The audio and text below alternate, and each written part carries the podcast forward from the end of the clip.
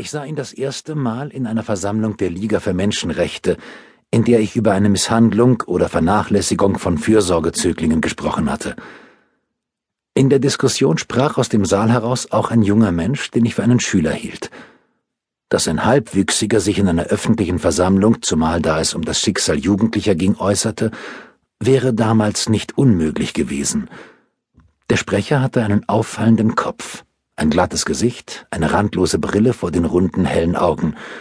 Er trug das Hemd am Halse offen und kurze Hosen, unter denen die Knie nackt waren. Seine Argumentation schien mir klug, aber auch altklug, mit einer etwas kindlichen Überlegenheit vorgebracht. Was er sagte, entsprach der radikalen These der Jugendbewegung, dass die Jugend ein Recht auf ihr eigenes Leben, auf Selbstbestimmung habe und dass wir Erwachsenen, auch wenn wir wie hier die Rechte Jugendlicher verteidigten, kein Recht auf Einmischung hätten. Meine Antwort muss wohl etwas väterlich geklungen haben, denn nach dem Schluss der Debatte sagte einer meiner Freunde lachend zu mir, Wissen Sie, wer der Junge war? Der Assessor Litten. Assessor, das bedeutete ein Jurist, der ein jahrelanges Studium und eine jahrelange Vorbereitungszeit einschließlich verschiedener Examina hinter sich hat, der jeden Tag Richter oder Anwalt werden kann, der, ist er auch noch so fleißig gewesen, die Mitte der zwanzig erreicht haben muss, also kein Kind mehr ist.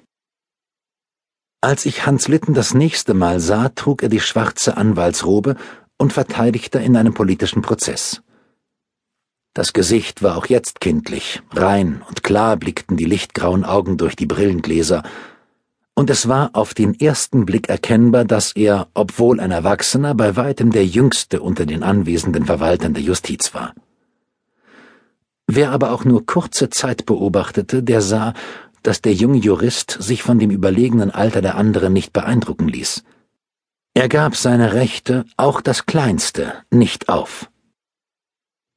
Seine Art zu befragen war ruhig und gemessen, dabei sehr eingehend, Lieber wiederholte er denselben Sinn in anderen Worten, als dass er irgendeine Einzelheit im Dunkeln ließ. Man kennt die Art kontinentaler Richter. Sie sind stets darauf bedacht, den Fortgang des Prozesses zu fördern, zu Ende zu kommen. Nur zu leicht geschieht es, dass sie Anwälte hemmen, ihr Verhör abzukürzen versuchen. Das war schwierig mit diesem gründlichen Verteidiger, der offenbar unbegrenzte Zeit und unbegrenzte Geduld hatte und auch Geringfügiges wichtig nahm, wenn es im Interesse seines Mandanten zu liegen schien. Schwer war es auch, ihn vom Wort abzudrängen, weil er ein vorzüglicher Kenner des Prozessrechts war, und so hieß es oft für die anderen Beteiligten, sich in Geduld zu fassen. Es gab damals in Moabit, in dem hässlichen roten Berliner Strafjustizhaus, beileibe kein Palast wie in lateinischen Hauptstädten, einen Typus Verteidiger, der Mängel seiner Sache oder auch seiner Person durch Erregtheit, auch durch Stimmaufwand auszugleichen versuchte. Dieser Typus war besonders unter den Anwälten vertreten, die zur äußersten Linken oder zur äußersten Rechten zählten.